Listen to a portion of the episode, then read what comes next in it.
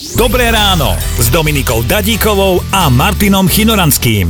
Keď sa presťahoval do spoločného bytu k svojej priateľke, ponožky mu začali miznúť o niečo rýchlejšie. Vraj nechce, aby sa na ňu hneval, no jeho ponožky používa na miesto toaletného papiera. Uh, normálne sme len tak neveriaco klipkali očami a aj ten chlapík vraj klipkal a legendy hovoria, že klipká to teraz. Pane Bože, ale strašné veci boli moderné, keď si to takto, takto pripomíname. Mechanickú, Mechanickú Mechanickú metlu. metlu. No, Inak ona vedela byť pekne hnusná časom. Dominika hovorila, že babka jej to tiež mala a keď potom čistila rukami tú metlu, čo tam všetko bolo, tak týždeň nechcela od babky jesť.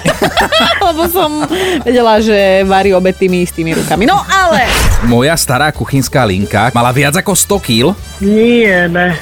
Áno, legendy hovoria, že Martin ju odniesol do, do zberného dvora. V náručí. V náručí. To isté. A že odtedy má takéto bicáky. Počúvajte Dobré ráno s Dominikou a Martinom už zajtra ráno od 5. Radio